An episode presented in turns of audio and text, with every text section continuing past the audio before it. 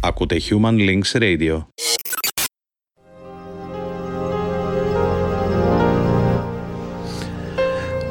Καλησπέρα. Soul Asylum Waves για πρώτη φορά στην ώρα μας. Περίπου είναι 10 και 5. Στο στούντιο εδώ, το Human Links, live, ο Γιώργος, εού και ο Σπύρος Κοντόπουλος. Γεια σου Σπύρο. Γεια σου Γιώργο. Και στο background είναι για άλλη μια φορά για Χαλίτε, Ghost Tapes, Βαγγέλης Παπαθανάσιου.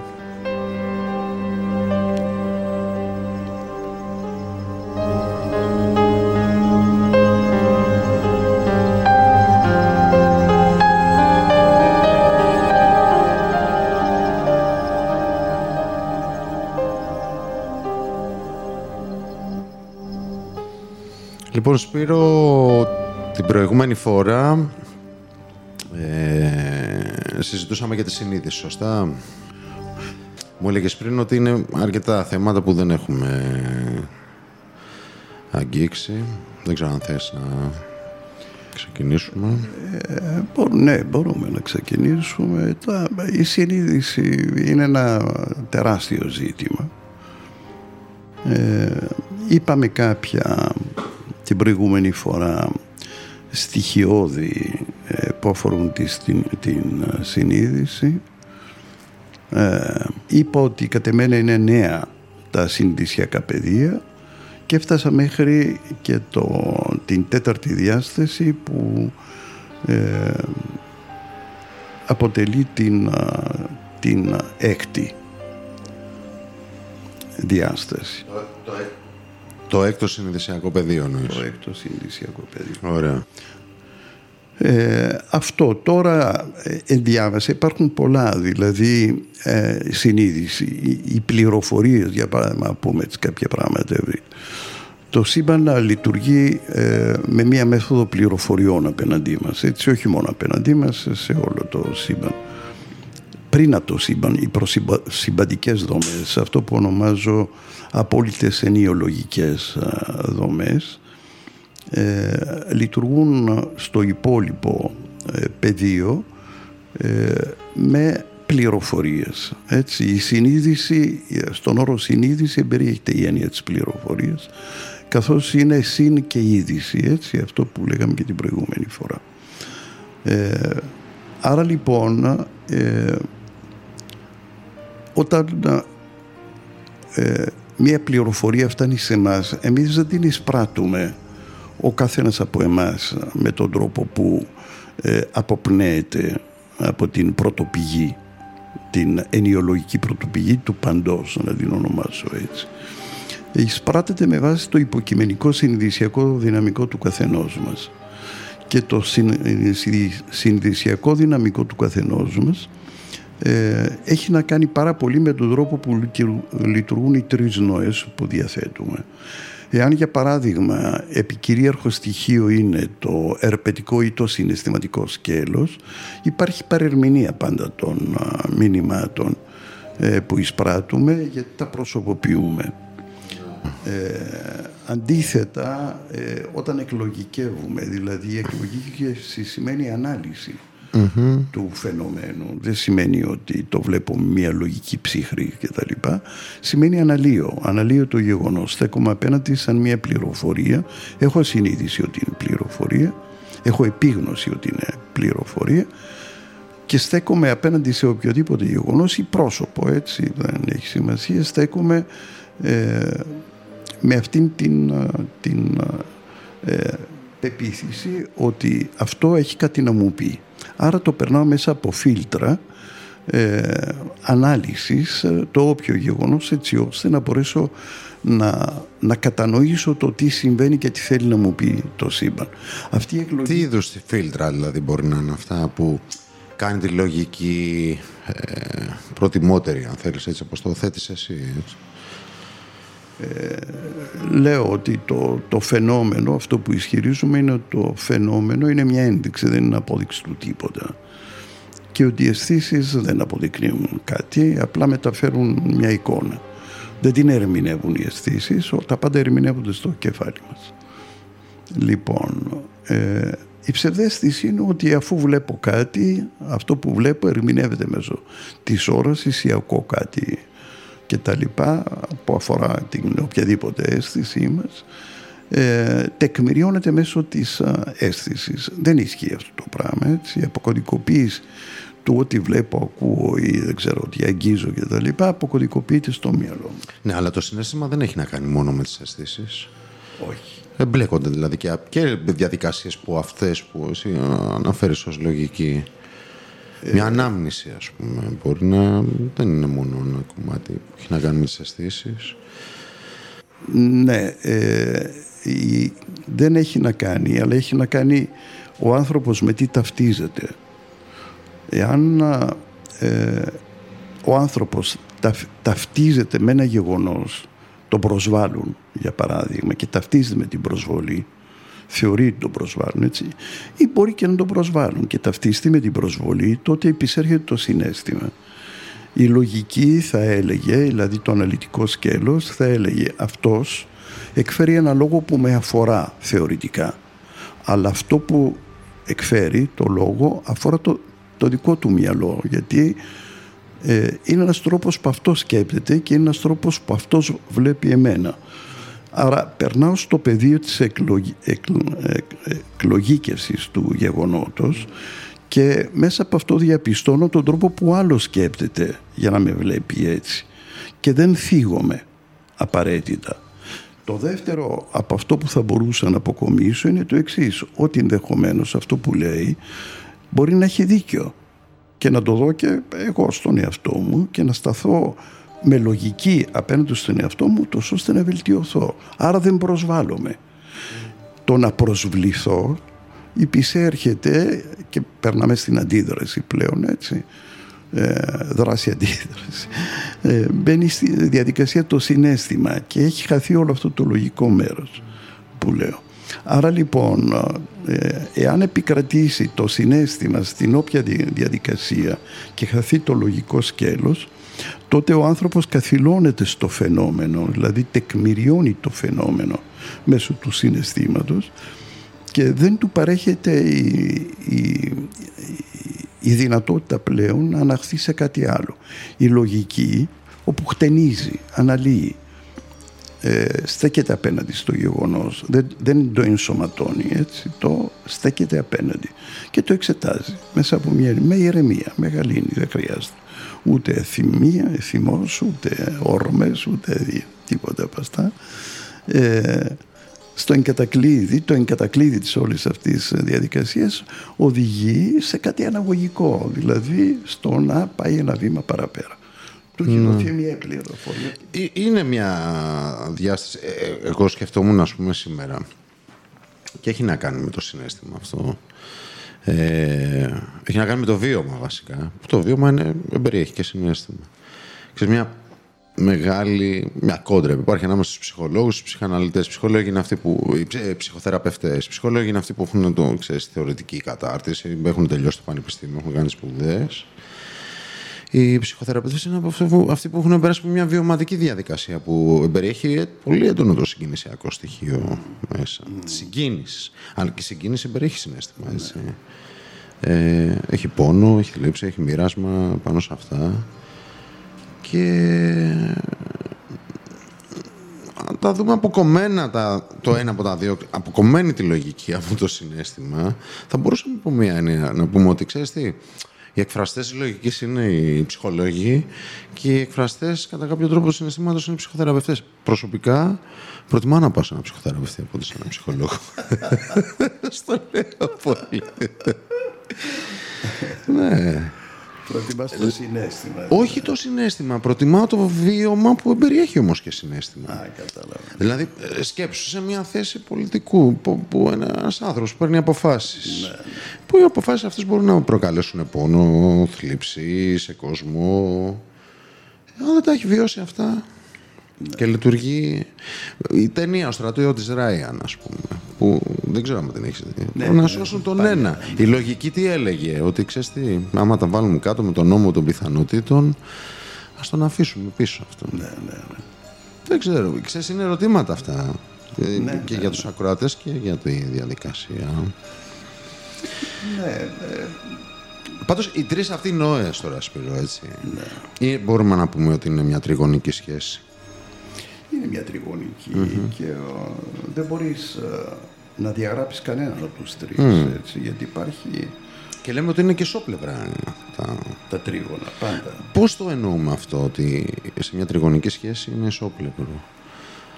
Ε, ισόπλευρο σημαίνει ότι είναι ισοδύναμα τα πάντα και είναι τα πάντα αναγκαία και απαραίτητα.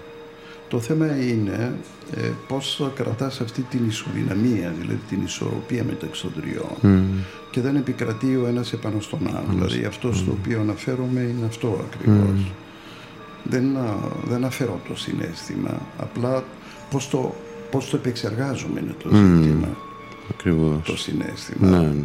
Γιατί δεν γίνεται. Χωρίς συνέστημα δεν μπορεί να υπάρξει τίποτε. Ναι. Και βασικά ο άνθρωπος με όλα τα υπόλοιπα βασίλεια, δηλαδή από το ορυκτό μέχρι και το ζωικό, επικοινωνεί μέσω του, του συναισθήματος. Δεν υπάρχει άλλος ο τρόπος. Δεν μπορώ με το γατί μου μέσω της λογικής να επι- επικοινωνήσω. Το ζωάκι μου, ας πούμε. Ε, άρα λοιπόν το συνέστημα ε, είναι σημαντικό στην α, εξαιρετικά σημαντικό πως είναι και ο ερπετικός γιατί είναι αμυντικό σύστημα. Επίσης είναι ο ερπετικός ανάγεται στο στοιχείο της αναπαραγωγής. Του είδους έτσι. χωρίς αυτό δεν θα είχαμε ορμές δεν θα αναζητούσαμε το άλλο φύλλο ε, και τα λοιπά. Έτσι, τη συνέβρεση ε, άρα το ζήτημα της αναπαραγωγής ανάγεται σε αυτό. Αλλά το ζήτημα είναι πώς αυτοί οι τρεις νόες λειτουργούν στο πεδίο που βρισκόμαστε ε, μέσα από μια ισοδύναμη, ισόρροπη σχέση, μια τριγωνική σχέση όπως την ανέφερες. Και το ισόπλευρο σηματοδοτεί ακριβώς αυτό, το ισό. Άρα λοιπόν η λογική, όταν αναφέρομαι στο λογικό σκέλος του νόους που διαθέτουμε, αναφέρομαι σε αυτό ο οποίος μπορεί την κάθε πληροφορία που ανάγεται στον οποιοδήποτε από τους ε, τρεις νοές, βασικά οι δύο, ο, γιατί ο, ο, λο- ο λογικός μας νους, ο νεοφλιός δηλαδή, ε, επεξεργάζεται στο βαθμό που λαμβάνει μια πληροφορία απευθείας αυτός, την επεξεργάζεται μέσα στο δυναμικό, δηλαδή τον αφορά, δεν αφορά τους άλλους δύο. Όταν όμως μια πληροφορία αφορά τους άλλους δύο νόες, οφείλει να περνάει από τα φίλτρα, έτσι ώστε να μην... ο- το όλο ζήτημα είναι να μην υπάρξει προσκόλληση σε κάτι. Ακριβώς. Ο συναισθηματικός και ο ερπετικός νους οδηγούν σε προσκολήσεις. Προσχολήσεις. Άρα μεταφέρουν τον ανθρώπινο όλο σε, ε, σε κατώτερα συνηθισιακά πεδία. Ενώ εάν περάσουν μέσα τα φίλτρα της συλλογικής επεξεργασίας, με βάση ένα, το παράδειγμα που λέγαμε προηγουμένως, τότε ναι μεν υπάρχει το συνέστημα, ναι μεν υπάρχει ο ερπετικός νους, έτσι, αναπαραγωγή κτλ. Αλλά δεν με ορίζει κάτι. Ενώ μέσα του συναισθήματος ή του ερπετικού ορίζομαι ως κάτι. Ναι. Λέω αυτό είμαι γιατί απόλαυσα. Ναι, ναι. Ή επαναλαμβάνω, ας πούμε, ένα κάτι γιατί έχω νιώσει ειδονή, ξέρω εγώ, ή έχω νιώσει να υπερήπαμε, ξέρω εγώ, παίρνω ουσίες, ας πούμε, δεν ξέρω εγώ τι. Ε, α- αυτό απλά λέω. Ενώ αν το περάσω μέσα από τη λογική, δεν ταυτίζομαι. Να σε ρωτήσω, επειδή μ, το είπες, είναι μόνο λο- λο- ο λογικός νους αυτός ο νοφλίος ή είναι και κάτι άλλο; Όχι, είναι μόνο λογική, αλλά δεν είναι... Γιατί το πάντα λέγαμε είναι σαν μαθηματικά. ηλεκτρονικό εγκέφαλο, ας πούμε. Δεν, δεν έχει να κάνει όμως μόνο με τη λογική. Ε, είναι μαθηματικά καθαρά. Ναι. Η λογική είναι μαθηματικά. Και διδάσκεται στα πανεπιστήμια η λογική. Δηλαδή, άμα στις μαθηματικές σχολές, ας πούμε, διδάσκεται λογική. Αλλά είναι στο μαθηματικό, έτσι. Δεν είναι λογική με ένας ζωολογικός άνθρωπος. Ναι. Που σημαίνει καταλαβαίνω, κατανοώ, αποδέχομαι απλά κτλ. Γιατί αυτό μπορεί να είναι και παθητικό. Έτσι. Η λογική αναλύει. Ναι. Όχι, εννοώ ας πούμε ότι είναι μόνο αναλυτικός, ο- δηλαδή η λειτουργία του ποιες είναι αυτές του νεοφλίου. Γιατί λέγαμε και την προηγούμενη φορά ότι είναι κάτι, Ευρύτερο. Ναι. κάτι, κάτι πολύ ευρύτερο. Το ένα του σκέλος είναι αυτό Ναι, στο οποίο αναφερόμαστε. Αλλά ε, έκανα αναφορά σε αυτά επειδή αναφερόμαστε σε αυτά Ναι, τα ναι, ναι. ζητήματα. Ε, το άλλο του σκέλος είναι ότι έχει την δυνατότητα της άμεσης επικοινωνίας με συμπαντικές δομές, ανεξάρτητα το φαινόμενο. Άρα, εάν αποκωδικοποιεί γεγονότα, είναι σε θέση να αποκωδικοποιήσει και το φαινόμενο. Δηλαδή, να, να μην το δεις σαν ύλη, Ναι. αλλά τι σημαίνει αυτό τώρα; Ναι, ναι, ναι. Αυτό. Γιατί; Για πες, Σπύρο. σημαίνει το εξής ότι ε, ε, αντιμετωπίζοντας τα ζητήματα όλα αυτά που συζητάμε έχουν να κάνουν με τη συνείδηση έτσι τότε. Ναι, ναι, σίγουρα. Εκλεπτύνουμε αυτά τα οποία ξεκινήσαμε να συζητάμε την προηγούμενη φορά. Ε, συγγνώμη.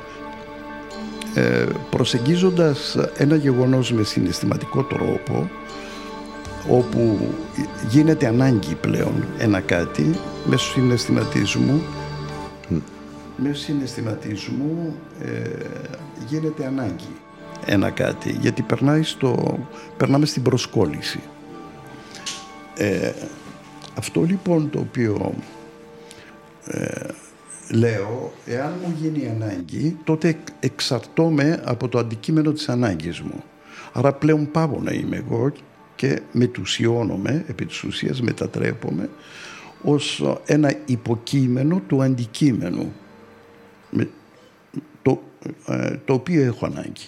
Γίνομαι υποκείμενο του αντικείμενου το οποίο έχω ανάγκη. Έχω ανάγκη από ένα σπίτι Ναι. με κάθε τρόπο. Άρα θα κάνω το παν για να το αποκτήσω. Άρα γίνομαι υποκείμενο του σπιτιού. Ναι. Και για να το υπηρετήσω το σπίτι θα κάνω τα πάντα. Γιατί μέσα από αυτό αποκτώ αξία για δικούς μου λόγους. ιστορίες Ταυτότητα, κτλ. ναι. Όλα. Λοιπόν, άρα ε, αυτός είναι ένας συναισθηματικός τρόπος προσέγγισης των πραγμάτων. Η λογική θα μου οδηγούσε κάπου αλλού. Το έχω πραγματικά ανάγκη, θα έλεγα. Και γιατί το έχω ανάγκη, τι σημαίνει ανάγκη; Και ούτω καθεξής. Άρα, όταν μιλάμε για ε, συνδυσιακή κατάσταση που το υποκείμενο ε, υπόκειται, γι- υπόκειται στο αντικείμενο της ανάγκης του, τότε ε, ο άνθρωπος χάνει τη φύση του. Άρα ελέγχεται από την ύλη. Χάνει τη φύση του, ελέγχεται από την ύλη. Αυτό μπορούμε να το δούμε στη σωματική μας, για παράδειγμα, α, με τη σωματική μας σχέση, έτσι, και με τις ασθένειες και τα λοιπά. Και πήγα να φέρω σαν παράδειγμα τον COVID, την περίοδο του COVID, όπου η διασπορά του φόβου και του τρόμου από κυβερνητικές πηγές και όπως διαδόθηκε, ε, κατέστησε το σώμα με την έννοια του υπάρχω ζώο ε, δεν πεθαίνω και τα λοιπά, άρα πρέπει να το συντηρήσω ως το αναγκαίο στοιχείο ύπαρξης. Άρα εγώ έγινα υποκείμενος μέσω του φόβου, με εργαλείο το φόβου, του σώματός μου, προσπάθησα να το συντηρήσω με διάφορους τρόπους από τους εμβολιασμούς μέχρι με το να μην κινούμε, μέχρι το να γίνω χαφιές, ε, να κατηγορώ τον συνάνθρωπό μου και να το λέω ψυκασμένο και φύγει από κοντά μου και δεν ξέρω τι. Διάσπαση της κοινωνίας, όλα αυτά τα οποία υποστήκαμε επί δύο χρόνια ε, με, τον, με τον πειραματισμό που αφορά τον COVID γιατί ήταν ένας πειραματισμός έτσι άλλασε άλλες αποσκοπούσε ε, θέλω να πω ότι χάθηκε η συνείδηση η ουσιαστική του υποκειμένου και συνείδηση έγινε ύλη Εάν λοιπόν στόχος της ανθρωπότητας είναι... Και ο διεισμός, έτσι, δηλαδή, κατ' επέκταση, ναι, ναι. Ο διδυσμός είναι ένα από τα εργαλεία της ύλης. Ναι, ναι. Έτσι, δηλαδή δίνει αξία στο, στο φαινόμενο, στο υλικό. Γι' αυτό λέω και οι αισθήσεις δεν τεκμηριώνουν κάτι. Έτσι. Άρα λοιπόν, ε, ε, εάν περάσουμε στη, λογι- στη λογική διαδικασία, όπως εσύ και εγώ κάναμε, ξέρω εγώ, α, δεν ούτε α, εμβόλια κάναμε, ούτε αρρωστήσαμε ποτέ, ούτε κλείστηκαμε στο σπίτι και τους καφέδες πήγαμε. Όχι, εγώ αρρώστησα, αλλά ήταν κατά, κατά επιλογή. Ναι. δηλαδή, είχα κουράσει. Ναι, Ήθελα να πάω, να μου κολλήσει. Ναι, ναι. Ναι, εντάξει, εγώ δεν αρρώστησα, ας πούμε, μόνο ότι ερχόμουν σε επαφή και πολύ κοντά με ανθρώπους οι οποίοι είχαν ε, COVID, ας πούμε. Και, ε, Ε, αλλά εντάξει, το λέω τώρα αυτό ε, με την έννοια του ότι ε, η προστασία μου ποια ήταν επί της ουσίας, ήταν το μυαλό μου. Γιατί δεν δέχτηκα ποτέ ότι μπορεί να με πλήξει κάποιος COVID. Δεν δέχτηκα ποτέ ε, ότι μπορεί να μου κάνει κάτι κακό εξωτερικό από εμένα στο βαθμό που διαθέτει ο οργανισμός, ο ίδιος ο οργανισμός ε, είναι θωρακισμένος, διαθέτει ο, ο, όλες εκείνες τις απαραίτητες ε, δυνάμεις για να μπορέσει να αντισταθεί στο οτιδήποτε.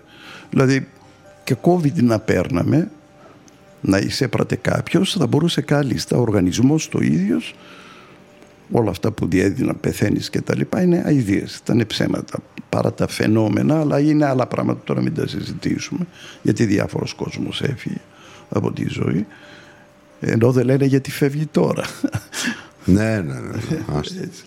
Αλλά αυτό το έχουν αποσιωπήσει όπως έχουν αποσιωπήσει και διάφορα έτσι, που ανάγεται σε δολοφονικές πλέον επιλογές. Εντάξει, το τραγικό του, το τραγικό είναι από το τραγικό, ότι δεν λέει και κανείς. Δεν είναι ότι δεν λένε μόνο οι κυβερνητικοί, ότι ε, οποιαδήποτε δηλαδή από αυτές τις πολιτικές δυνάμεις που ξέρουμε δηλαδή, δεν το έχουν ανοίξει αυτό το θέμα. Ας πούμε. Καθόλου. Είναι καθολική δηλαδή. Ο, και όλοι το υποστήριξαν από αυτούς. Ναι. Και δεν είναι μόνο οι πολιτικές δυνάμεις. Ναι, ναι. Ο κόσμος ο οποίος ξέρει τα αποτελέσματα ε, τα βιώνει σωματικά. Δεν, δεν μιλάει γιατί αφού το υποστήριξε, εάν τώρα γυρίσει στην, αντί, στην αντιπέρα όθη να το υποστηρίξει, είναι σαν να μην υποστηρίζει την ύπαρξή του. Ναι, ναι, Άρα εξαναγκάζεται εκ των πραγμάτων να σιωπά. Είναι τα καταστατική με δική του επιλογή. Ναι. Θέλω να πω λοιπόν ότι πόσο ο άνθρωπος γίνεται αντικείμενο γιατί το σώμα είναι ύλη. Η, η ύλη, δεν υπάρχει ύλη, είναι υλοενέργειας. Με τους όρους φυσικής είναι υλοενέργεια. Εάν εγώ δώσω έμφαση στην ύλη και το ορίσω το οτιδήποτε ως ύλη, τότε ύλη είναι. Γιατί εγώ το ορίζω έτσι. Το ζήτημα είναι να μην οριστεί κάτι. Αυτός είναι ο δογματισμός, αυτή είναι η απολυτότητα. Γι' αυτό έλεγα προηγουμένως η απόλαυση, η σωματική απόλαυση που με οδηγεί στην επανάληψη της αναζήτησης της ειδονής, της απόλαυσης οποία... τι κάνει, ενισχύει τη συνείδηση τη σωματική. Τη σωματική συνείδηση. Ναι. Άρα λοιπόν ε, εδώ μπαίνει η λογική και λέω μπορεί να το κάνω αυτό το οτιδήποτε το οποίο μου παρέχει μια ευχαρίστηση αλλά δεν ταυτίζομαι εγώ με αυτό. Δηλαδή δηλώνω ότι είμαι κάτι διαφορετικό από το σώμα. Και αρχίζω να δουλεύω και να σκέπτομαι τι είμαι. Γι' αυτό η φυσική μιλάει για ήλιο ενέργεια πια, έτσι τα τελευταία χρόνια. Δεν μιλάει για ύλη και δεν υπάρχει ύλη. Τα πάντα είναι ηλεκτρόνια, μόρια, άτομα, φωτόνια και άπειρα άλλα σωματίδια. Ό,τι και να βλέπουμε σε συμπαγές, δεν μπορούμε να δούμε την κυματική του δομή, ενεργειακή του κυματική δομή. Κύμα είναι. Αυτό το τραπέζι που έχουμε μπροστά μας ένα κύμα είναι, αλλά δεν μπορούμε να το δούμε. Οι αισθήσεις μας δεν επαρκούν. Ναι. Άρα η συνείδησή μου λοιπόν περιορίζεται στο αισθητηριακό μου δυναμικό. Αυτό λέω. Το ζήτημα είναι πώς πας παραπέρα. Και σε αυτό με βοηθάει αυτό που λέγαμε, η ανάλυση, το λογικό σκέλος.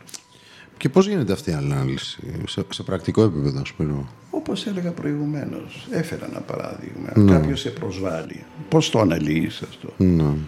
Εάν πω ότι με προσέβαλες, άρα ποιος είσαι εσύ που με προσβάλλεις μπροστά και τα λοιπά και ξέρεις ποιος είμαι εγώ.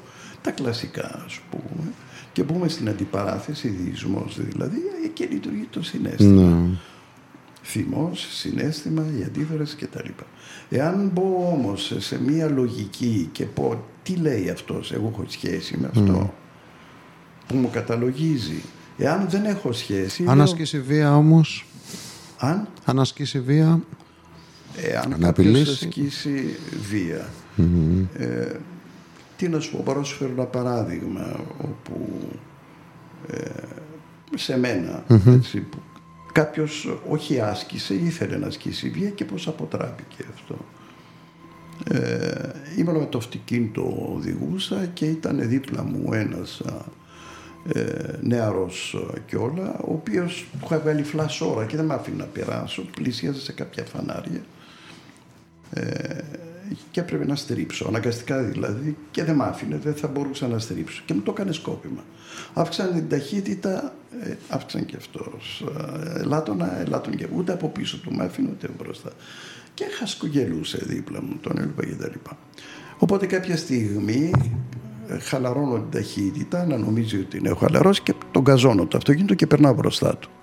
Ίσα ίσα πρόλαβα και πέρασα και τα λοιπά. Και μας έπιασε το φανάρι και τους δύο. Και τον βλέπω τον καθρέφτη από πίσω μου, ανοίγει την πόρτα του, κατεβαίνει και έρχεται με μαγιά, ήταν έτσι και σωματώδης εγώ μικρό και έρχεται με μαγιά και μου κάνει σήμα, κατέβασε, ξέρεις, μου κάνει έτσι το χέρι γυρίζοντας στο παράθυρο, το κατεβάζω και ήρθε, άρχισε να, ε, έτοιμος να μαρπάξει ήταν. Τον είδα με τέτοια γαλήνη, τον αντιμετώπισα, με απέραντη γαλήνη, τον κοιτούσα και στα μάτια και του λέω, τι φωνάζεις. Σε ακούω, του λέω, μη φωνάζεις. Δηλαδή, του πήρα το μυαλό από αυτό που είχε στο μυαλό του να κάνει και το μετέφερα σε έναν άλλο τομέα. Δηλαδή, τον έβαλα σε αμυντική κατάσταση. Τι φωνάζεις, ακούω. Αυτό μετατοπίζοντας τη σκέψη του, το μυαλό του, Μπήκα στη διαδικασία να του πω, ξέρεις τι κάνεις τόση ώρα. Σου βγάζω φλάς και δεν με αφήσει να περάσω. Που μπήκες μπροστά μου, μα εσύ δεν με αφήνεις να περάσω. Και μέσα από την κουβέντα πλέον χαλάρωσε. Μου λέει τι να σου πω. Του λέω δεν είχε πια τίποτε να μου πει και σκόθηκε και έφυγε μόνος του. Μπήκε στο αυτοκίνητο και κάθεσε στο κάθισμα του. Δηλαδή υπάρχουν πάντα τρόποι να αντιμετωπισει έναν άνθρωπο. Το θέμα είναι μην πέσει στην παγίδα της επιθετικότητας του άλλου. Ναι. Γιατί η επιθετικότητα μπορεί να είναι σωματική, αλλά μπορεί να είναι και ελεκτική, μπορεί να σε σπρώξει. Ναι. Τι κάνεις; Κοίταξε, σκεφτόμουν ένα καταπληκτικό παράδειγμα, ας πούμε, αρμονικής συνεργασίας των τριών και σε συλλογικό επίπεδο, έτσι. Ναι. Ήταν η περίπτωση, δεν θυμάμαι τώρα ποιος πόλεμος πέρσι, στο δεύτερο πρέπει να ήταν, που σηκώθηκαν και φύγανε από την πόλη Αθηναίοι. Α, στο, ε, ναι, Λοιπόν, κάθε κάνουν η εκκλησία του Δήμου, αποφασίζει αμέσως δημοκρατικά τέλος πάντων η κοινότητα και σου λέει και λένε πρώτα απ' όλα το πρώτο είναι που έχει να κάνει με, και με ερπαιδικό και με θηλαστικό. Τι θα υπερασπιστούμε την πατρίδα μας. Ναι, ναι, ναι. Δεν είναι μόνο λογική αυτό. Ναι, ναι, δεν έχει και συνέστημα. Ε, ε, και είναι και ένα στοιχείο που συνέχει μια κοινωνία. Έτσι. Ε, το οποίο όμως υπό μία έννοια. Όταν οι άλλοι είναι ένα εκατομμύριο, ας πούμε, και οι οπλίτες Αθηνοί, ξέρω εγώ τι είναι, εκατό χιλιάδε. Ναι. Το βάλεις και τόσο λογικά. Ναι. Λες τώρα τι γίνεται. Ναι. Δηλαδή, Σπαρτιάτες.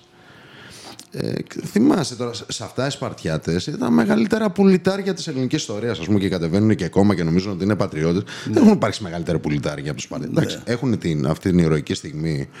με τους 300 που ήταν και οι 700 θεσποιεί, ας πούμε έτσι. Ναι. Αλλά οι Αθηναίοι βγάζανε πάντα το φίδι από την ναι, τρύπα σε αυτά. Οι Αθηναίοι με τους συμμάχους τους, έτσι. Εντάξει, το... Αλλά αυτή ήταν η πρωτοπορία. Με τους. Και αυτοί σώσανε και ό,τι σώσανε ας πούμε, από αυτό τον πολιτισμό. Ας πούμε, που δεν ήρθαν οι Πέρσες. Οπότε καταρχάς αποφασίζουν ε, να αντισταθούν. Το οποίο έχει και ερπετικό και θηλαστικό, γιατί ήταν, οι άλλοι ήταν δεκαπλάσιοι. Έτσι, ναι, ναι. Και λένε τώρα, ωραία, τι κάνουμε, θα αντισταθούμε, θα μείνουμε εδώ πέρα. Δεν μας παίρνει, παιδιά, να μείνουμε εδώ. Α την κάψουν την πόλη, τα σπίτια μας θα πάρουν όλα. Ναι, ναι. Λογική μετά. Ναι. Σου λέει, η πόλης, είμαστε εμείς. Ναι, την παίρνουμε και τη στείλουμε αλλού την Αθήνα ναι, σε τελική ανάλυση. Ναι. Και νίκησαν. Ναι, Έτσι. Είναι εκπληκτικό ναι, ναι, ναι, ναι, πώ. Ε, ναι, γιατί αν εξ αρχής έμπαινε η λογική και ερχόταν τώρα, γιατί έχουμε και την τεχνητή νοημοσύνη και τους ναι, τις πιθανότητες και τα βάζανε κάτω τώρα αυτά, ας πούμε, στο σήμερα που λένε πολλοί, αν αποφασίζουν η τεχνητή νοημοσύνη για αυτά. Ναι. Και σου λέγει με τον νόμο των πιθανότητων, πόσες ναι. πιθανότητες έχουμε να κερδίσουμε ένα δεκαπλάσιο στρατό; Ναι, ναι. Να συνθηκολογήσουμε έτσι. Ναι, ναι. Μέτρησαν άλλα πράγματα εκεί. Ναι, ναι. ναι. ναι, ναι. Αλλά στο εγκατακλείδι, ωραία, την πήραν την απόφαση που μέτρησαν τα άλλα. Ωραία, πάμε τώρα. Μας παίρνει εδώ πέρα, παιδιά, δεν μας παίρνει εδώ. πάμε, φύγουμε. Εμείς είμαστε πολύ. Ναι, ναι. Είναι εκπληκτικό το. Το παράδειγμα είναι ναι, πολύ ωραίο. Ναι, ναι, ναι, Ωραία. Υπάρχουν πολλά τέτοια. Πολλά, πολλά. πολλά ιστορία, αλλά είναι, ναι. και, ξέρεις, είναι και πιο συλλογικό αυτό. Είναι η συλλογική σοφία, ας πούμε. που έχει και άλλες διαστάσεις. Πώς αναδείχθηκε μέσα από διαδικασίες αμεσοδημοκρατικές, έτσι. Αυτά. Όχι ότι εξασφαλίζει άμεση δημοκρατία το πιο το καλύτερο αποτέλεσμα, αλλά κινητοποιεί αυτό, αυτή τη σοφία, τη συλλογική. Τόσο πάντων, εντάξει, πάμε σε άλλο θέμα. Να επανέλθουμε στα συνειδησιακά. Ε, αυτό, δηλαδή θέλω να πω ότι όλα αυτά, ο τρόπος που αντιμετωπίζονται ε, οι όποιες καταστάσεις ε, εξαρτάται το συνειδησιακό δυναμικό του, του καθενός ή το, συλλογικό. Αυτό που έφερε σε ένα συλλογική συνδυσιακή κατάσταση που σημαίνει ε, ότι σαν κοινωνία λειτουργούσε σαν ένα σύνολο ένα ανεξάρτητα από το πώς ήταν ε, και η κοινή του συνείδηση ήταν ανάλογη της αντίδρασής τους έτσι.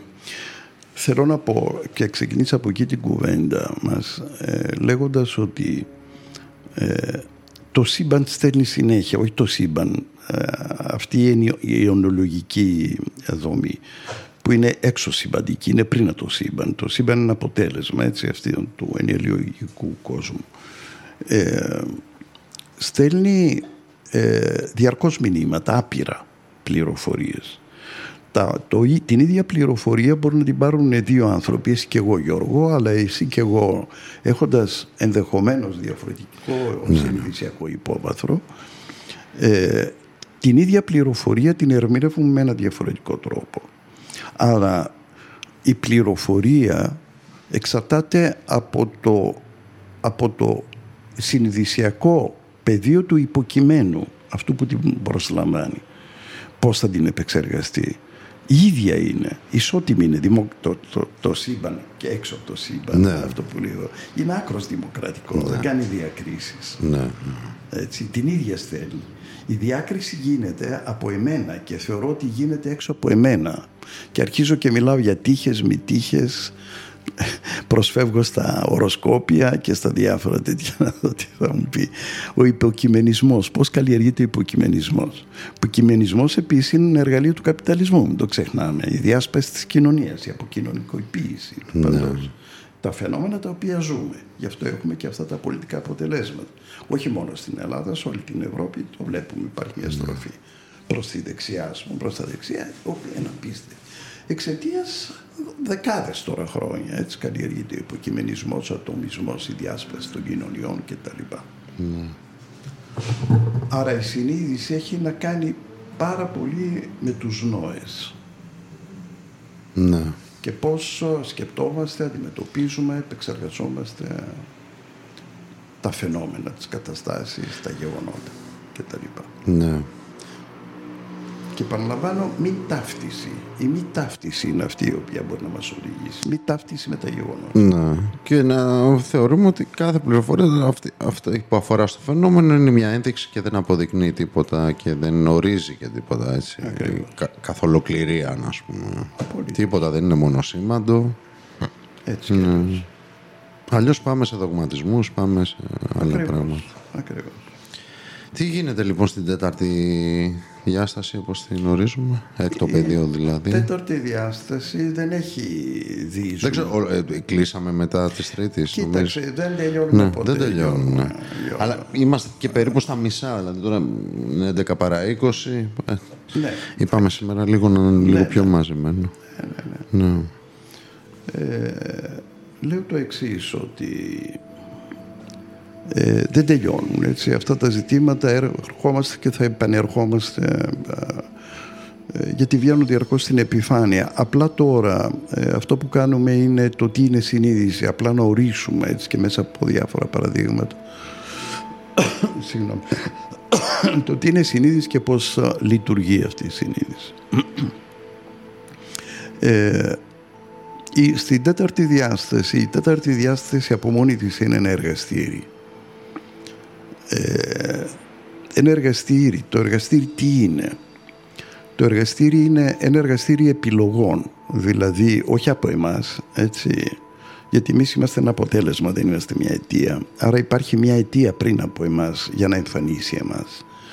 Αυτή λοιπόν η, η αιτία βρίσκεται στην τέταρτη διάσταση η οποία ε, επιλέγει όχι η τέταρτη διάσταση, ε, επιλέγουν τα διάφορα στοιχεία τα οποία τη συνθέτουν, σωματίδια για παράδειγμα, πόσο ε, θα συνεργαστούν και με ποιο θα συνεργαστούν. Δηλαδή, είναι, έχει αποδειχτεί αυτό πειραματικά, στα εργαστήρια δηλαδή, ότι τα σωματίδια επιλέγουν με ποιον θα συνεργαστούν, δηλαδή και επιλέγουν μέσω της συμβατότητας.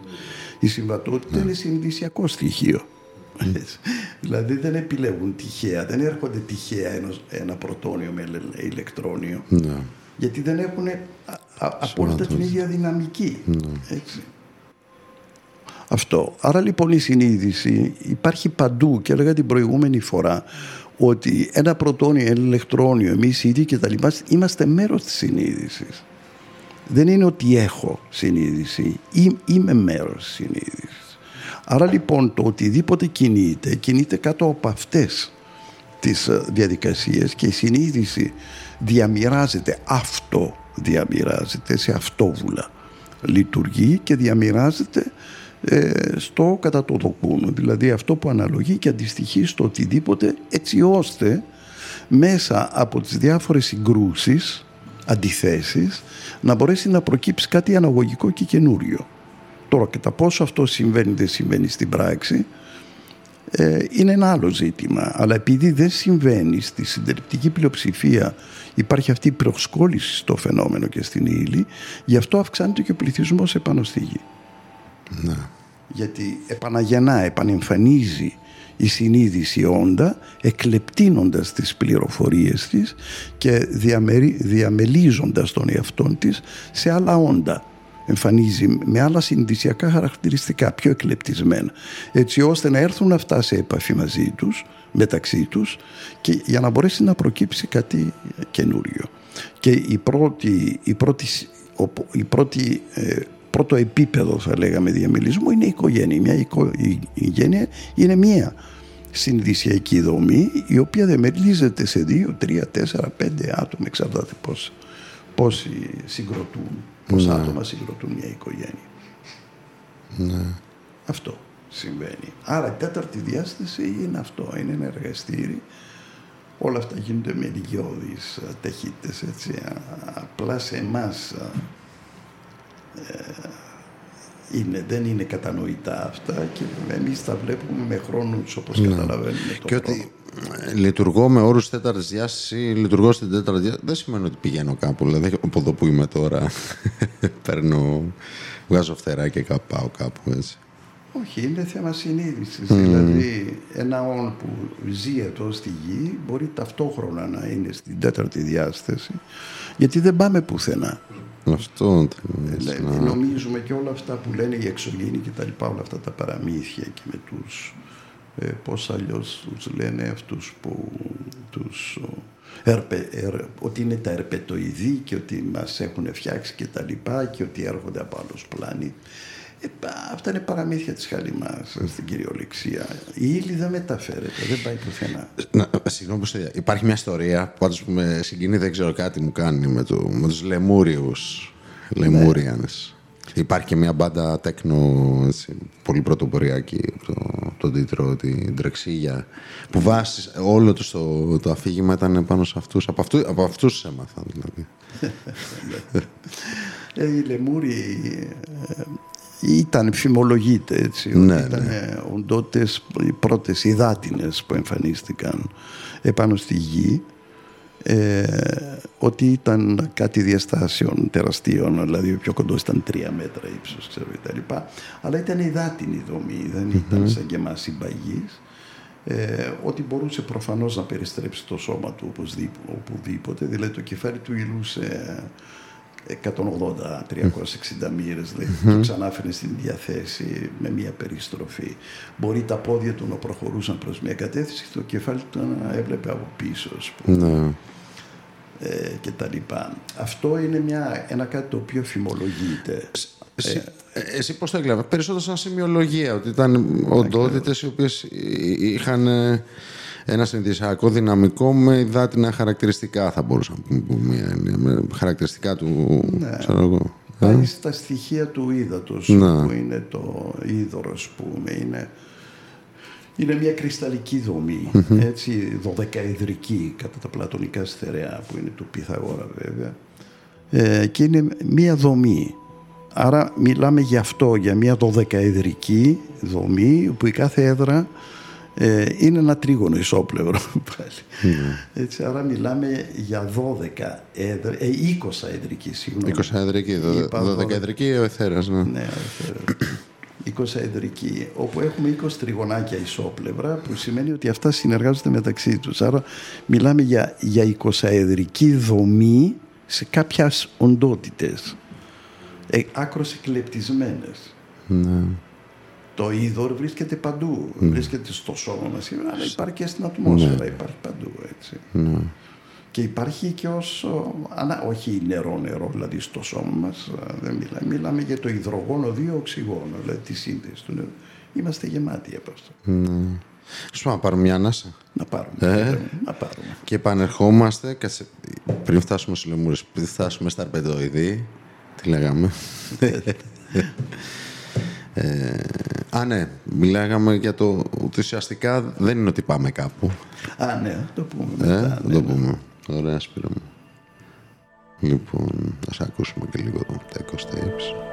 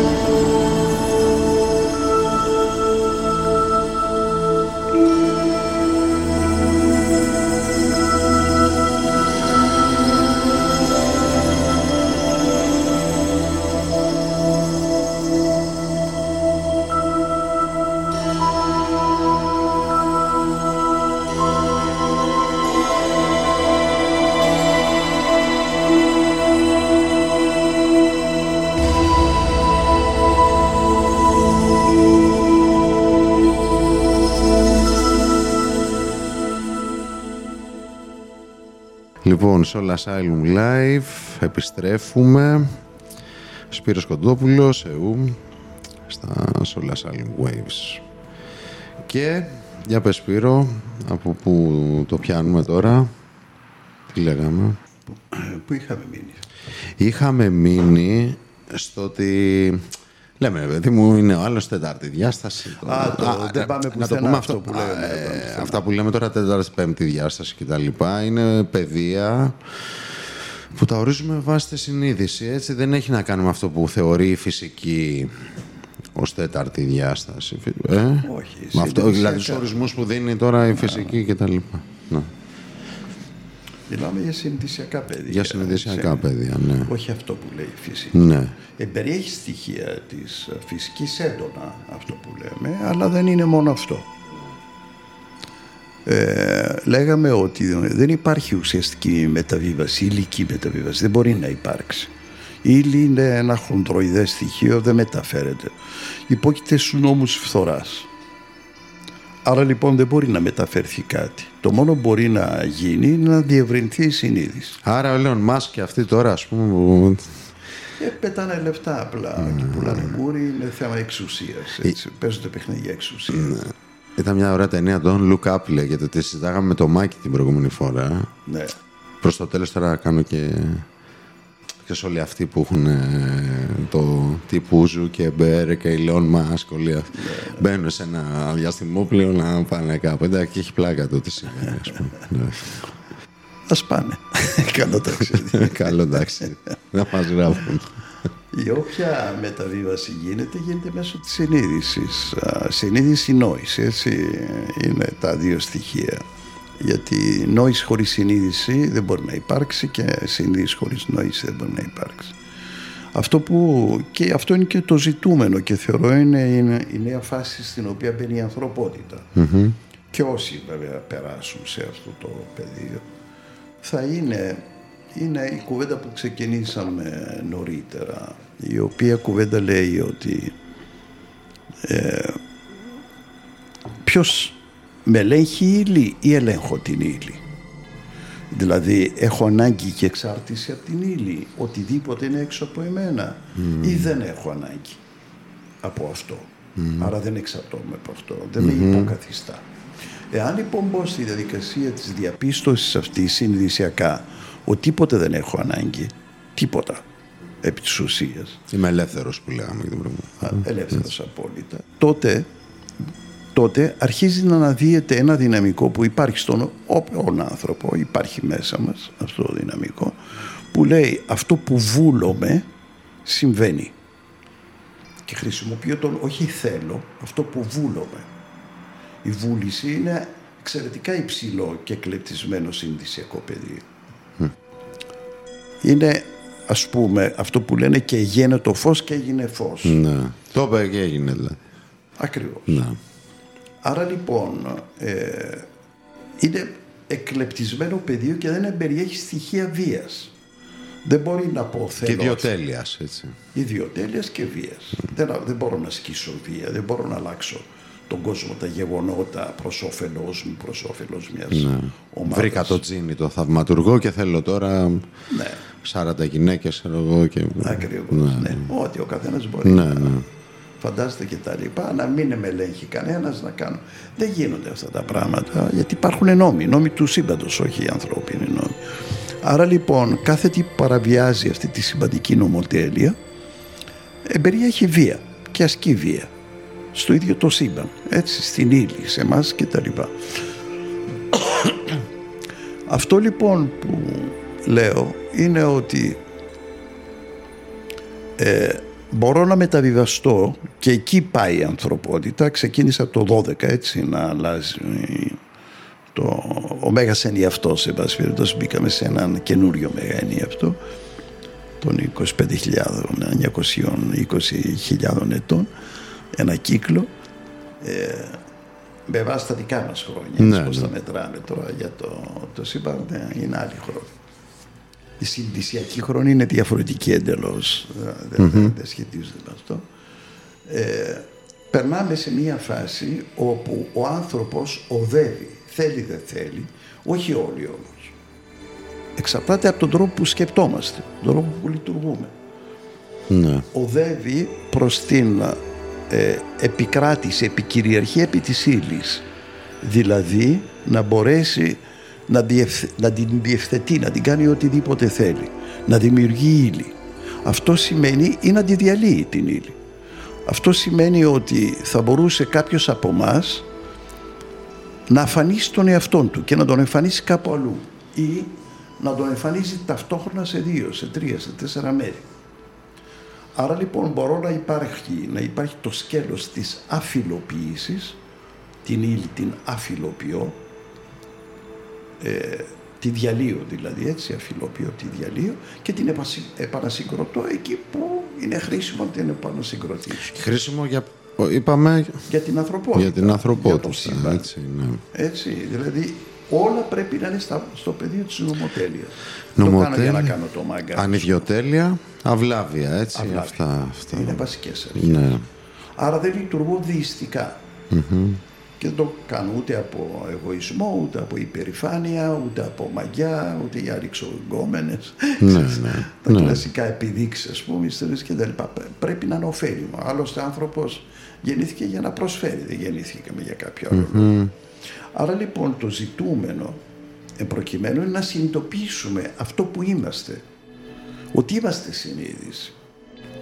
Και μέσα από αυτό, όσο το συνειδητοποιούμε και το εργαλείο για να το συνειδητοποιήσουμε είναι ο τρόπος που σκεπτόμαστε, αυτό που λέγαμε προηγουμένως, θα μας οδηγήσει στην μετάβαση οπουδήποτε θέλουμε, συνειδησιακά να είμαστε παρόντες, όχι ως σώμα όμως. Η συνείδησή μου είναι παρούσα, γιατί διευρύνεται και αγγίζει τα πάντα. Αγγίζει δηλαδή το πρωτογενές. Αφού τα πάντα είναι μέσα στη συνείδηση, μπορώ να αγγίξω τα πάντα. Είμαι συνείδηση, γίνομαι συνείδηση.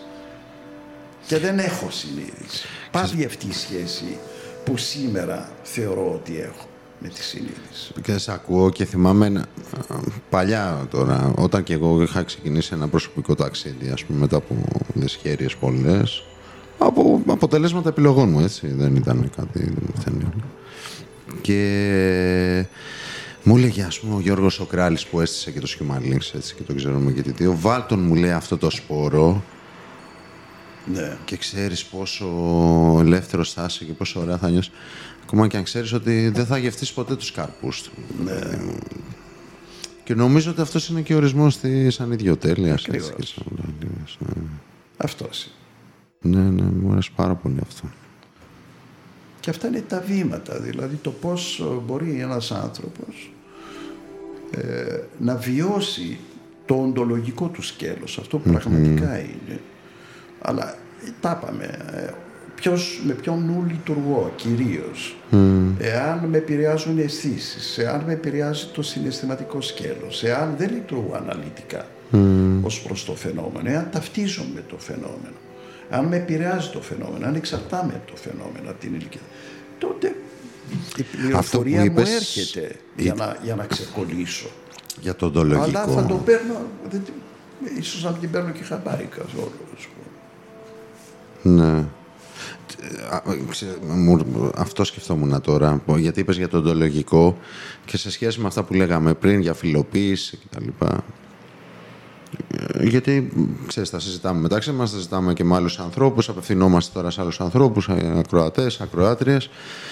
Και θυμάμαι ότι συζήταγα κάποια τέτοια θέματα με μία φίλη και μου λέγε να σου πω κάτι. Εντάξει, ρε παιδί μου, φαίνονται πολύ μακρινά όλα αυτά, ας πούμε. Εγώ τον εαυτό μου θέλω να συναντήσω.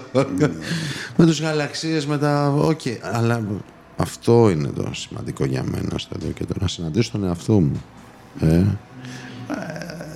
Ο άνθρωπος είναι και γαλαξίας. είναι και γαλαξία. Ωραία, για πες το. Ναι, ναι, ναι, για βάλει αυτή τη διάσταση. Δεν υπάρχει. Άρα, αυτή- ναι, δεν, υπάρχει, κάτι έξω από διαφορά μένα. με Ναι. τίποτε, με τον ήλιο, Ναι, με τα ναι. διαστάσεις.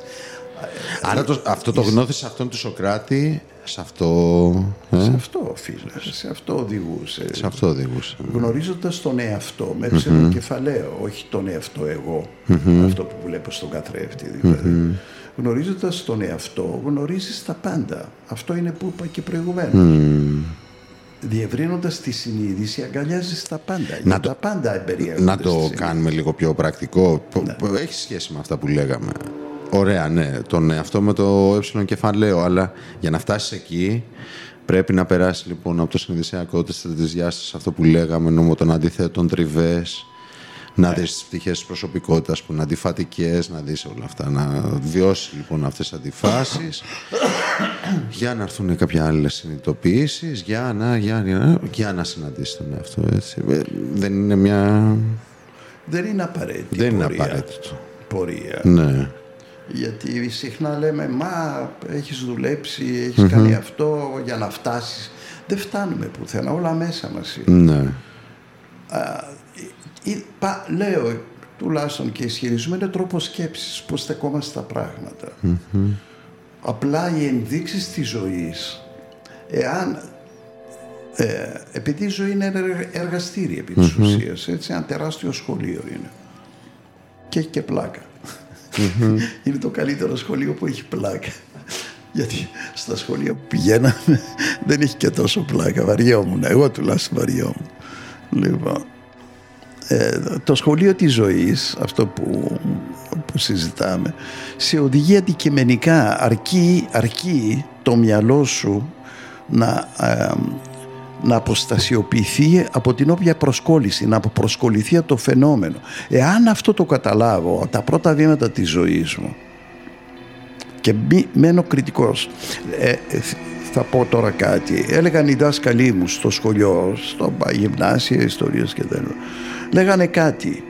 Ή στο πανεπιστήμιο μετά. Έλεγαν κάτι. Και έλεγα μέσα μου, εγώ γιατί πρέπει να το δεχτώ αυτό; Επειδή το λέει ένας ο οποίος ορίζεται ως δάσκαλός μου, καθηγητής μου και ξέρει περισσότερα, δηλαδή δεν το είπα απαξιώνοντας ή αρνούμενος το ρόλο του καθηγητή μου. Αλλά λέω μόνο αυτό υπάρχει έλεγα μέσα μου ή υπάρχει και κάτι άλλο. Και σκεπτόμενος έτσι στα μαθηματικά που είχα και τι μ' άρεσε να σου πούμε και την τάση προς αυτά ε, έβρισκα, κατάφερα να βρω και άλλες λύσεις πέρα από αυτές τις οποίες έλεγε ο καθηγητής. Ναι. Δηλαδή, το να μην δεχτώ, δεν το λέω με έννοια ανταγωνιστική, έτσι, ποιος είσαι εσύ, το κλασικό ας πούμε που λέμε. Αλλά λέω γιατί πρέπει να είναι μονοσήμαντο, μόνο αυτό και δεν μπορεί να είναι κάτι άλλο. Γιατί η κάθε λύση εμπεριέχει έναν τρόπο σκέψης. Για παράδειγμα λέμε, ας πούμε, τετραγωνισμός του κύκλου. Και προσπαθεί η ναι. ανθρωπότητα να λύσει αυτό το οποίο δεν λύνεται, γιατί ο κύκλος δεν μπορεί να καλύψει τις ορθές γωνίες ενός τετραγώνου. Δεν είναι κύκλος, τέρμα. Δεν μπορεί να τις καλύψει. Και πάνε με διάφορους υπολογιστές να κάνουν υπολογισμούς και τα λοιπά. Δεν αναφέρεται ο Πυθαγόρας σε κανένα τετράγωνο και κανένα κύκλο. Αναφέρεται σε άλλα πράγματα. Είναι αυτά που γράφω στο βιβλίο μου τώρα. Mm-hmm. Έχω γράψει το σκοτώ μου. Ωραία, Σπύρο. Ναι. Ε, επιτέλους μπήκα σε μια σειρά. Ωραία. Έτσι, λοιπόν, ναι, να το πούμε αυτό. Και μια εξίσωση. Ναι, ναι, ναι. εντάξει. Ότι ετοιμάζει ένα βιβλίο. Έχεις βρει τίτλο αυτό, όχι ακόμα. Ε; Όχι. Ναι. Βασίζεται στο, στον Ορφέα και είναι σε έναν ύμνο που είναι ε, οι νύμφες. Οι νύμφες, αυτές οι νύμφες. Στις νύμφες. Έχει άπειρες. Θα Κύματα οι νύμφες, έτσι. Τι; Κύματα είναι οι νύμφες. Ε, πληροφορίες. Πληροφορίες. Ναι πληροφορίες. Δεν υπάρχουν σαν αυτό. Ναι, ναι, ναι. Τις... Πληροφοριακές Μα να το πούμε αυτό, δηλαδή, ναι, όχι το έχουμε ξαναπεί. Οτιδήποτε αναφέρονται στις μυθολογίες, όχι μόνο στην ελληνική, είναι σημειολογία. Κάτι συμβολίζει. Δεν σημαίνει ότι γιατί ξέρεις, όλους αυτούς τους ανθρώπους, οι σύγχρονοι και ειδικά οι διοικητικοί, ας πούμε, τους παρουσιάζουν. Ναι. Ξέρω εγώ. Ναι. Ότι α, πιστεύαν ότι υπάρχει ο Δίας, ότι υπάρχει. Όχι. Ναι, ναι. Δεν υπάρχει. Δεν υπάρχει τίποτα. Ναι. Σημειολογία. Σημειολογία. Ναι, συμβολίζουν. Κάτι συμβολίζουν. Ε, είναι ιδιότητες. Ιδιότητες. Ναι. Άμα δούμε τον κάθε Θεό και τι τον περιστοιχίζει, περιβάλλει κτλ. Απλά περιγράφουν ιδιότητες μέσα από Θεούς οι αρχαίοι. Ναι. Αυτό είναι όλο. Δεν είναι κάτι άλλο. Άρα λοιπόν θέλω να πω, εάν εγώ σκεπτόμουν τετραγωνισμό του κύκλου, λέω, και προσπαθούσα, όπως προσπαθήμουν, πανεπιστήμια, ιστορίες έχουν σκοτωθεί για να βρουν. Δεν, δεν, δεν υπάρχει περίπτωση να βρεθεί λύση.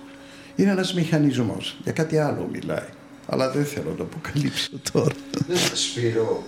Ναι, να σου πω κάτι. Ξέρεις, και το έχουμε συζητήσει και το έχεις επισημάνει και εσύ. Είναι δύσκολο, ρε παιδί μου, το δηλαδή. Θέλουμε και κάποια σχήματα. Δηλαδή πρέπει να γίνει πολύ διαδραστικό αυτό ναι. και χωρίς εικόνα. Αυτά μόνο με τον ήχο.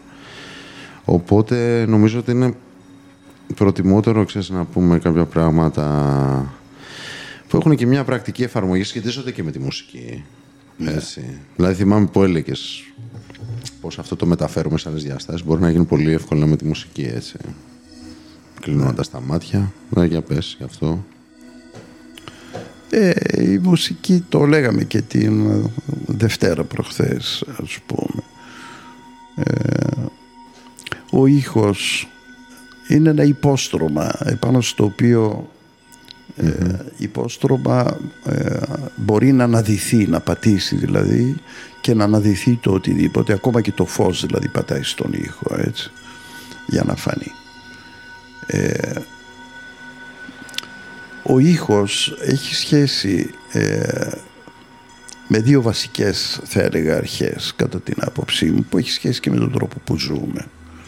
Δεν είναι τυχαίο ότι η ομιλία μας εμπεριέχει ήχο και περιέχει και ε, διακυμάνσεις ναι. έτσι, στον ήχο που εκφράζω. Και είναι βέβαια και ήχη και ήχη. Είναι άλλοι πιο μπάση από εμάς τις ναι. φωνές μας, άλλοι είναι πιο ψηλές φωνές και τα λοιπά. Ε, ο κάθε ήχος που εκφράζουμε ε, για παράδειγμα, είναι ένας συντονισμός, είναι ένας συντονισμός νοητικός για να εκφραστεί. Εάν υπήρχε μια μονοτονία στον ήχο της εκφοράς του λόγου, στην ομιλία, ο άλλος θα κοιμόταν. Έτσι. Για παράδειγμα, για να κοιμηθεί ο άνθρωπος χρειάζεται κάποια χέρτς για να ονειρευτεί μάλλον.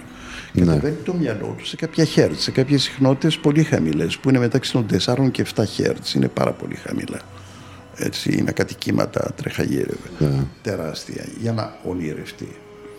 Ε, άρα λοιπόν μιλάμε για κυματικές δομές οι οποίες όσο αραιώνουν τίνουν σε μια επιπεδοποίηση, δηλαδή πάβει να υπάρχει διακύμανση. Το πάβει να υπάρχει διακύμανση σημαίνει το οτιδήποτε, μιλώντας για το ήχο, πάβει να υπάρχει το οτιδήποτε όταν πάβει να υπάρχει διακύμανση. Βλέπουμε ένα καρδιογράφημα. Βλέπουμε τις συχνότητες, ναι, ναι. πώς χτυπάει η καρδιά. Όταν αυτό γίνει επίπεδο, γραμμικό δηλαδή, πάβει η ζωή του ανθρώπου. Δεν υπάρχει. Άρα, ό,τι είναι, δεν είναι ότι πάβει ο άνθρωπος, να υπάρχει ο άνθρωπος. Εμείς, εμείς λέμε ότι πάβει, γιατί το βλέπουμε μέσα από αυτό. Δεν, δεν πάβει να υπάρχει ενέργεια ακόμα και στη γραμμικότητα. Γιατί από την γραμμικότητα του οτιδήποτε γεννιέται κάτι. Άρα υπάρχει ενέργεια μέσα για να μπορέσει να εμφανιστεί κάτι.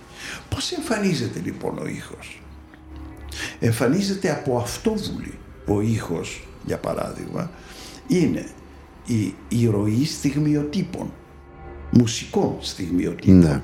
Δηλαδή το κάθε στιγμιότυπο εμπεριέχει μια δική του ξεχωριστή Το οποίο μπαίνει αυτόβουλα σε μια διαδικασία έξαρσης, κάτι να πει. Άρα αρχίζει η διακύμανση αυτό τι σημαίνει, πιέζω την γραμμικότητα. Πιέζοντας τη γραμμικότητα έχω μουσική, ναι. έχω ήχο. Ναι.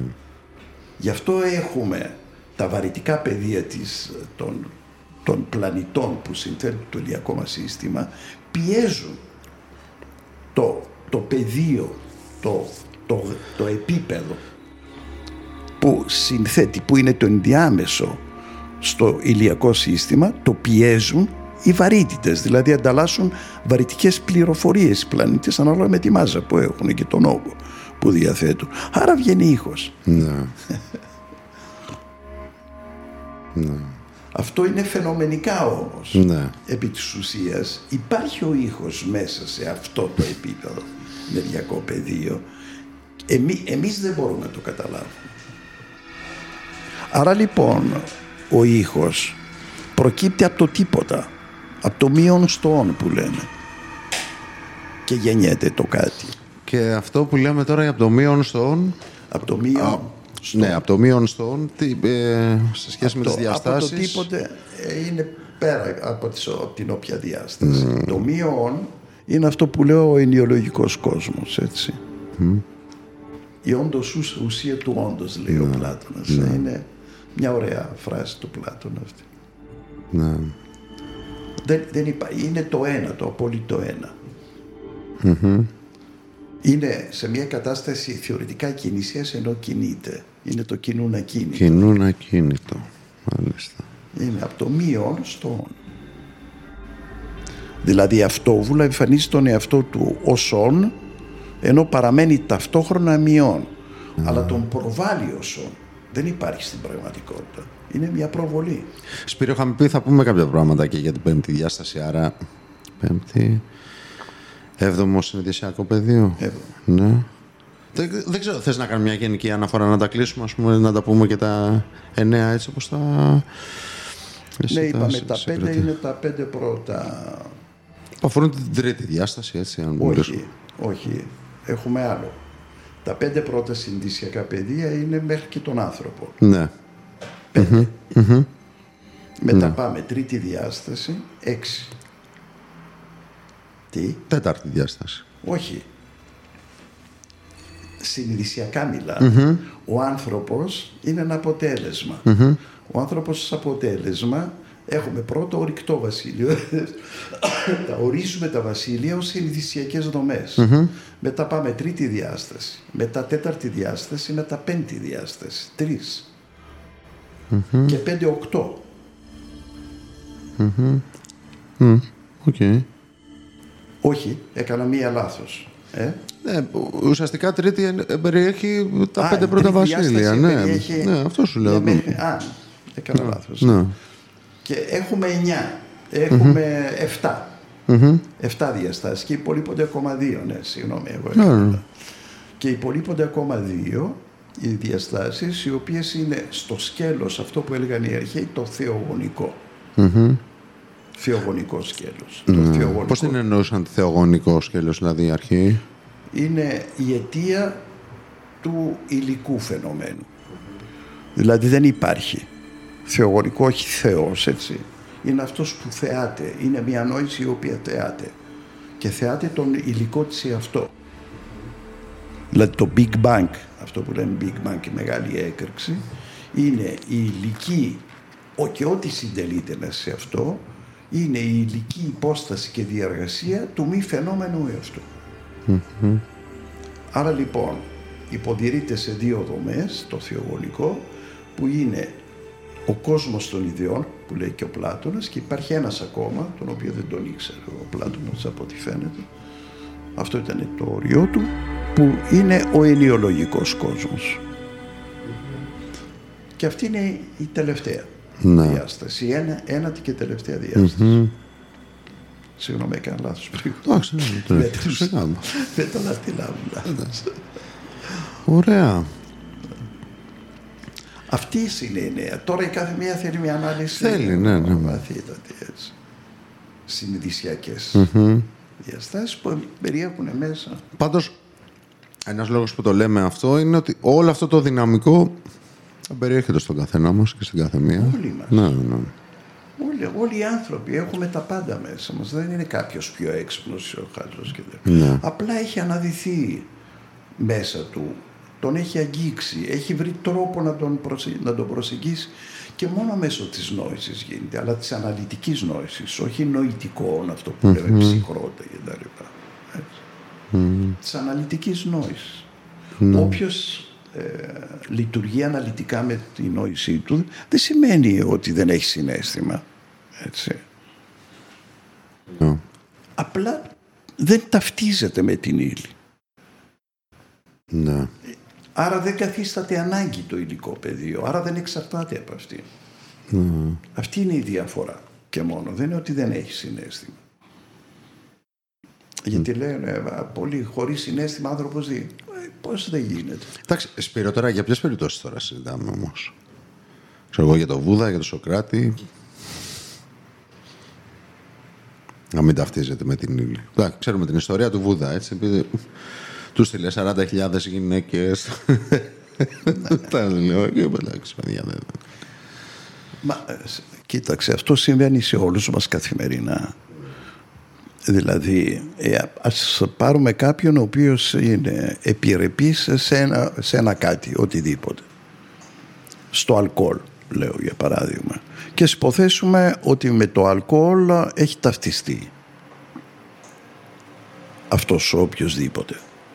Αυτός λοιπόν που έχει ταυτιστεί με το αλκοόλ, ε, αυτό που, που βιώνει ε, είναι μια, μια σχέση εξάρτησης από το αλκοόλ. Άρα επέχει θέση κυρίαρχη στη ζωή του το αλκοόλ. Αυτός είναι υποδέστερος του αλκοόλ. Ναι, ναι. Χωρίς αυτό δεν μπορεί να υπάρξει. Εάν μπορέσει να το ελέγξει, μόνο μέσα από το μυαλό του μπορεί να το ελέγξει. Δηλαδή, ό,τι πειθαρχήσει και να βάλει, απαγορεύεται, κάνει, δεν πρόκειται να το Καλά, για να φτάσει να το ελέγξεις από το μυαλό πρέπει να πονέσει, να παθώσει. Ανεξάρτητα Δηλαδή, από αυτό. είναι σημαντικό όμως αυτό. Δεν, γε- δηλαδή, δεν ξυπνάς μια μέρα και λες. Α, ξέρεις, αυτό που μου δίνει ευχαρίστηση μέχρι σήμερα το πετάω από τη ζωή μου. Είναι σαν το Προμηθέα που τον είχαν στο, στον βράχο και το ερχόταν και του έτρωγε το... Είχε, είχε, έχει πόνο αυτό, έτσι. Έχει... Ναι, ε, ε, δεν αναφέρομαι. Όχι ότι δεν ισχύει. Ισχύει για τη χιλής αυτό που λες. Προφανώς και έχει πόνο. Αφού έχω ταυτιστεί να αποταυτιστώ από κάτι, εμπεριέχει πόνο. Ναι, πάρα πολύ. Πάρα πολύ. Απλά πάω στο λειτουργικο Έτσι, μόνο στο λειτουργικό. Δεν λέω ότι δεν εμπεριέχει όλα αυτά. Η ταύτιση είναι μια διαδικασία που πα, άμα ταυτιστείς α, κολλάς σε ένα κάτι. Ορίζεσαι πλέον από αυτό. Ναι. Ορίζεσαι. Η, α, η αποτάφτιση έχει εξαιρετική δυσκολία, πόνο, πάρα πολύ. Αλλά λέω ότι ο μόνος τρόπος για να αποταυτιστώ είναι μόνο μέσα από την νόησή μου. Αν αναλύσω τι είναι αυτό που μου φέρει, δηλαδή δεν είναι ότι κάνω μία αποχή από το αλκοόλ και πείθω τον εαυτό μου να μην το κάνω και αυτό μπορεί να φέρει αποτελέσματα, αλλά σίγουρα θα ξαναπέσω. Μιλάω για συνειδησιακή προσέγγιση του γεγονότος και λέω, αναλύω και λέω τι γίνεται αυτή τη στιγμή με ελέγχει; Θέλω να με ελέγχει. Να σου πω πώς το βιώνω εγώ τώρα, στο Ναι. εδώ και τώρα. Είμαι 20... 25 ώρες άκαπνος χωρίς νοικοτήνη. Σίγουρα έχει μετρήσει ναι, η ανάλυση για αυτά, αλλά έχει βγει και ένα κομμάτι που λέει δεν θα με νικήσεις μωρή. Δηλαδή ένα πράγμα που είναι και συναισθηματικό πάρα πολύ έντονο. Δηλαδή είμαι αυτή τη στιγμή, πώς θα λένε, στα αλόνια και παλεύω. Έχει βγει αυτό τώρα. Πήρα τους δρόμους σήμερα, πήγα Κυψέλη με τα πόδια, γύρισα. Έκανα, δηλαδή, ό,τι δουλειές είχα. Είχε πολύ κίνηση αυτό. Ναι. Αλλά ναι, σίγουρα όλα προέκυψαν μέσα από μια, ένα φιλτράρισμα. Αλλά δεν, από μόνο το φιλτράρισμα, αν δεν βάλεις τώρα ψυχή. Αυτό ψυχή λέω. Εντάξει, αυτό ναι, είναι γηπαιδικό έτσι πώ το είπα. Ναι, αν δεν βάλεις Ναι, το.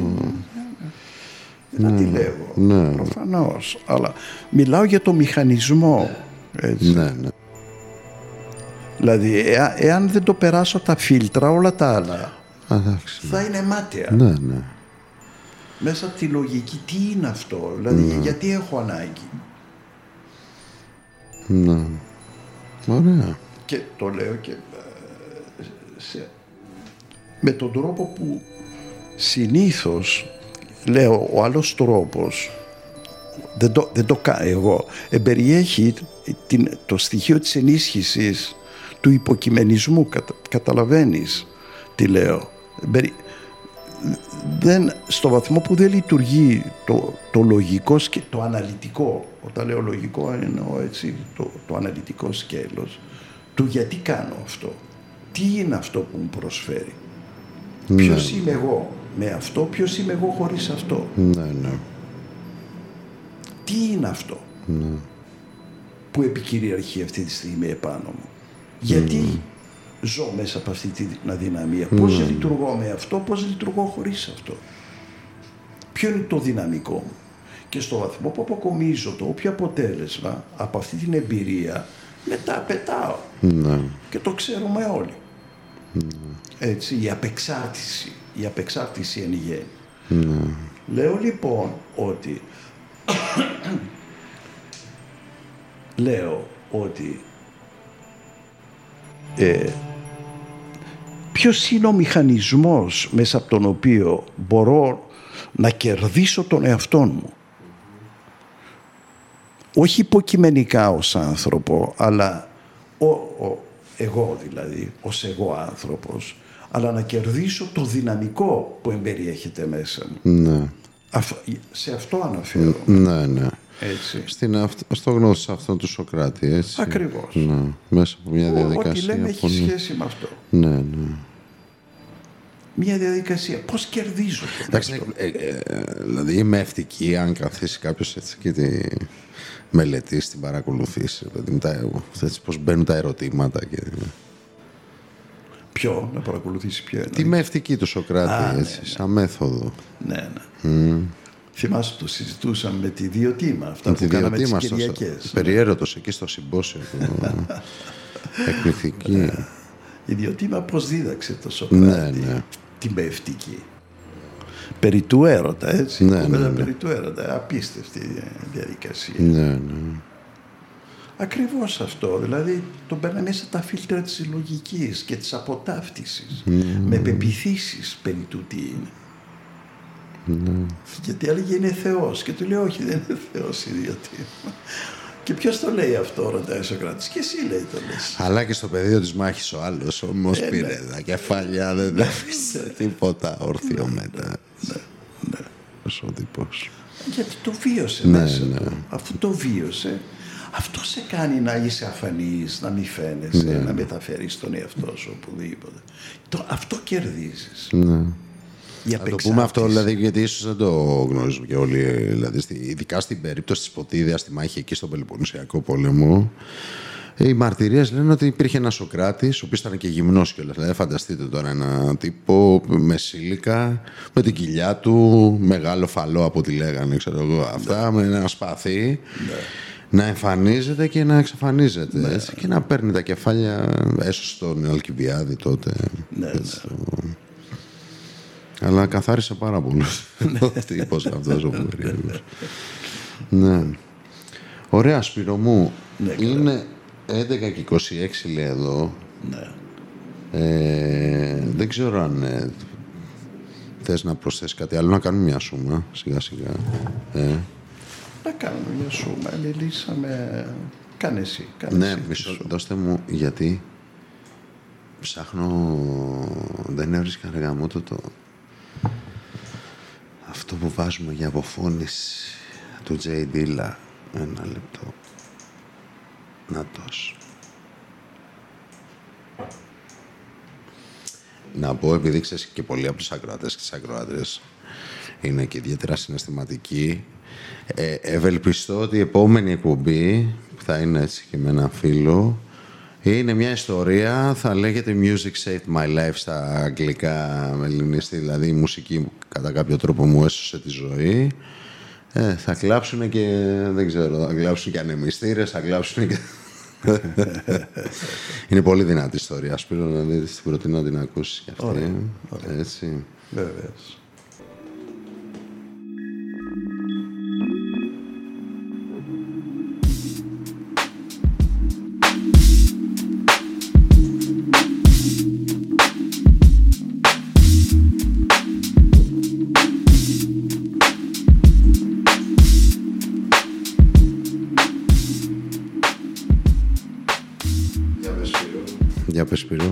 Σπύρο. Εσύ, εσύ, είπες, εσύ κάνε τη σούμα.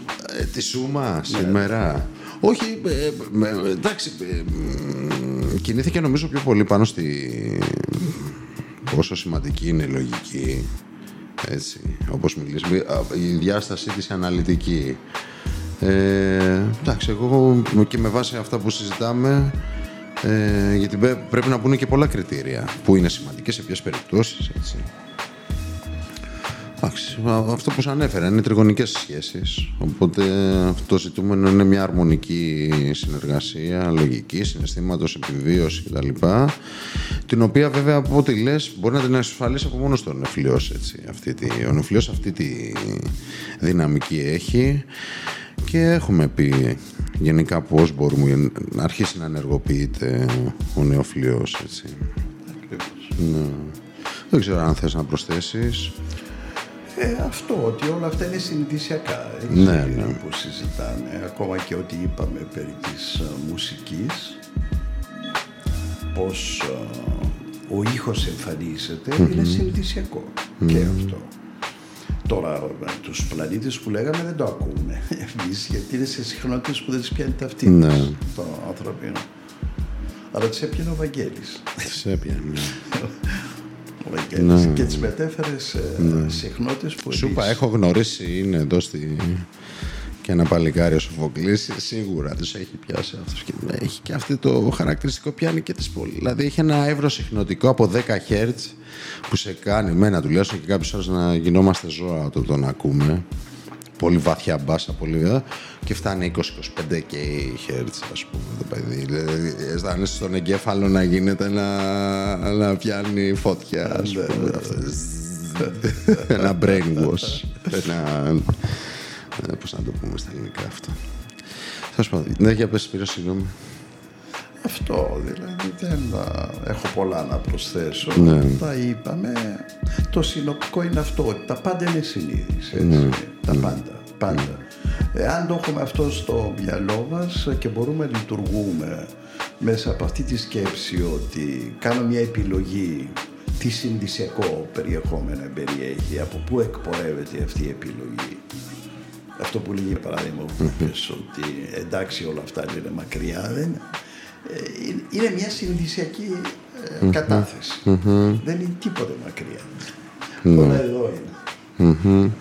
Αν νιώθει έτσι όμως, έτσι είναι τα πράγματα για αυτή. Αυτό λέω. Ό,τι δηλώσουμε μέσω πεπιθήσεών μας, αυτό μας συμβαίνει και αυτό προκύπτει και στη ζωή μας. Είναι Ωραία. Αυτό. Ωραία, Σπύρο μου. Κλείσουμε, ναι. Σε ευχαριστώ για άλλη μια φορά που βρέθηκες εδώ, στο στούντιο το Human Links. Και εγώ για την πρόσκληση. Να ευχαριστήσουμε ακροάτριες ακροατές, όσοι μας άκουσαν απόψε και όσοι μας ακούν στα podcast, έτσι στο Spotify και το podcast της Apple.